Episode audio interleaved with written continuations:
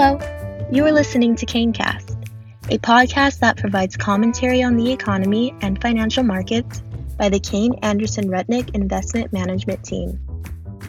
Hello, this is Jordan Greenhouse, Managing Director with Kayne Anderson Rudnick. And with me today, I have Doug Foreman, Chief Investment Officer at Kayne Anderson Rudnick. Doug, first and foremost, thank you for taking the time today. Doug, 2020 provided investors with a little bit of everything from a dramatic sell off in the first quarter, leading to work from home orders, followed by monetary and fiscal stimulus, leading to a strong market rebound. What were some of the key items that stood out to you as an investor in 2020? Well, 2020 certainly had its share of first, first global health crisis we've had in quite a while, and clearly the most significant in quite a while. Um, I think the the other hallmark of the year was the, speed in which the monetary and fiscal um, policies were rapidly implemented when a recession hit, a global recession. And I think the reason was it was pretty obvious that we were going to go into recession given the lockdown measures that were required to deal with the COVID 19 crisis. So, you know, the Fed and the political administration reacted very, very quickly, um, unlike normal recessions, which normally take um, you know, a year or two for the authorities to really figure out that the economy is actually really in a recession and that you know, measures are needed to uh, restore business activity to normal levels. This one happened very, very quickly in a matter of several, just a couple months.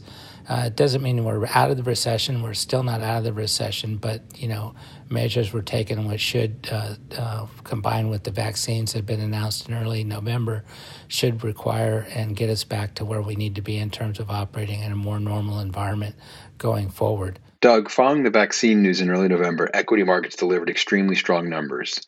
We also began to see excitement around the reopening of the U.S. economy.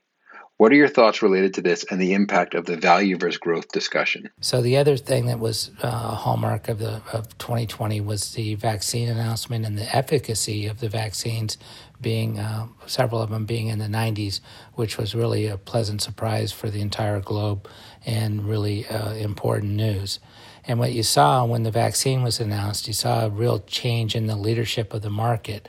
So we went from uh, prior to early November when the vaccine results were announced, uh, companies that were doing well in the marketplace were companies that were going to grow in a slow to no growth environment, a typical recession, which we were clearly in, and also a work from home or really more work from anywhere type environment.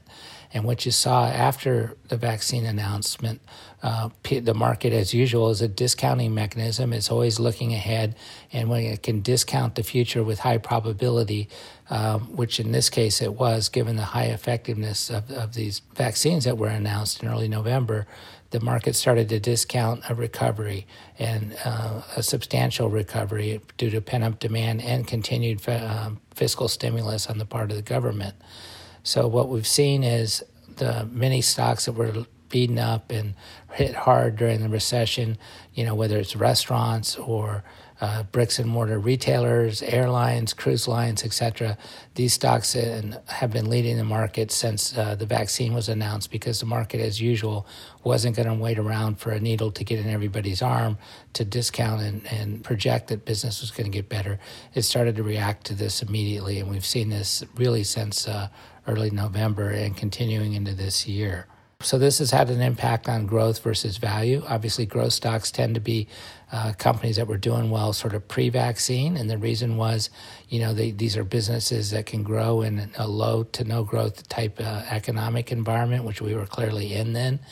And since the vaccines have been announced, what you've seen is the value companies. These are companies that need a, a rising tide, a, a, a stronger than expected GDP experience, usually for their businesses to grow and to have margins expand and uh, to improve their profitability. And the market, of course, is forecasting that that's likely to happen this year. And I believe that's correct. I mean, I think if you look at the fiscal stimulus that's been pumped into the system, the pent up consumer demand that's obviously there, uh, you know, myself and others I know are dying to go to restaurants or movie theaters or get on a cruise or travel for business or get back to normal in our lives, whatever that uh, part of normal really is. And so I think it's just inevitable that we see a surge in demand here over the next six to 12 months uh, as people get back to normal, uh, assuming there isn't some variant that requires a whole another round of vaccines and treatments, et cetera, that becomes material out there. As we move into 2021, we are beginning to see signs of inflation and movement of the 10 year bond. What do you feel are some of the key drivers related to this, and how do you feel this will impact markets in 2021 and beyond? So, what you've seen in response to this is pickup in interest rates, and I would call this a good pickup in interest rates so far. In other words, you know, the 10 years obviously moved from the 50, 60 basis points up to the 160, 170 range as we speak. And you know, this has been driven by an improvement in economic activity that the market's forecasting, and I would agree with that. And the way you can see that is that credit spreads have not widened. They're still very, very tight. So there's no credit issue or inflation issue that's rearing its ugly head yet in any material way. Uh, rates have simply backed up because business activity is picking up.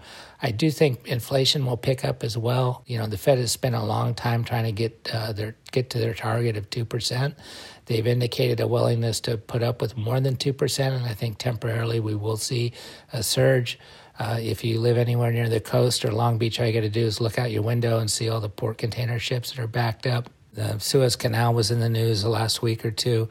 You know, there's been a lot of supply disruptions because of tariffs and trade and um, and port congestion. So I do think it's made, um, and that combined with all the consumer demand that we're likely to see as people get back to more normal in their lives, uh, will probably indicate a, a short term surge in inflation.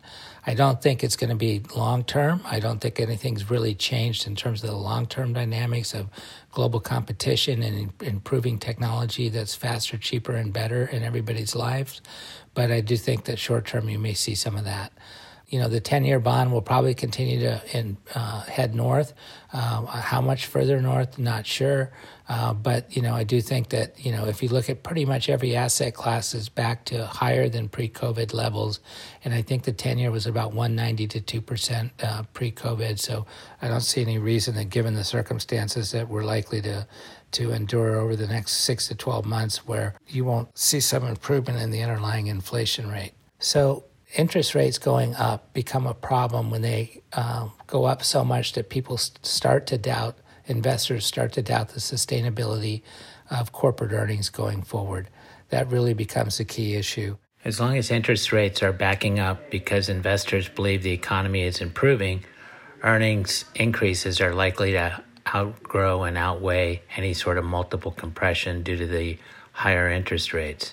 If, on the other hand, interest rates have gone up too far too fast, then investors will start to doubt the sustainability of corporate earnings going forward, and equities will obviously experience some trouble if that happens.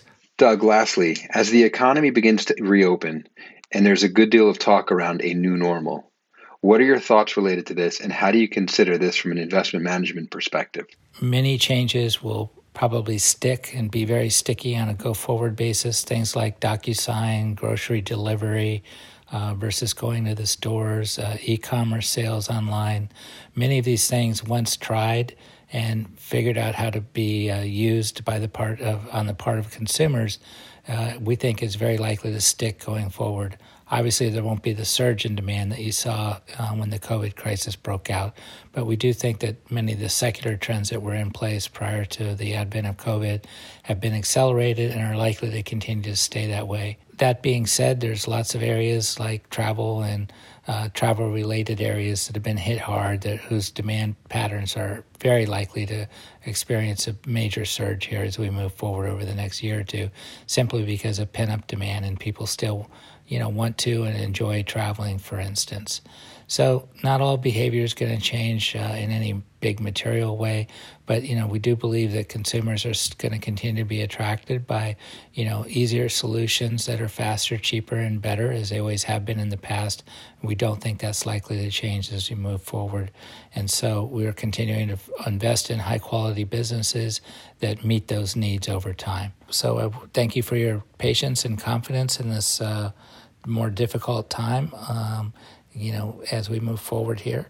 Doug, as always, thank you very much for your insight that you provide our KayneCast listeners, and we look forward to future conversations. KayneCast is the official podcast series of Kayne Anderson Rudnick Investment Management, KAR.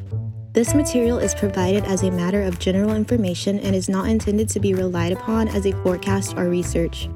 The opinions expressed herein are those of the speakers and are not necessarily the opinions of KAR or its affiliates, are current as of the date and time of the recording, and are subject to change at any time due to changes in the market or economic conditions. The information and opinions contained in this material are derived from proprietary and non proprietary sources deemed by KAR to be reliable and are not necessarily all inclusive.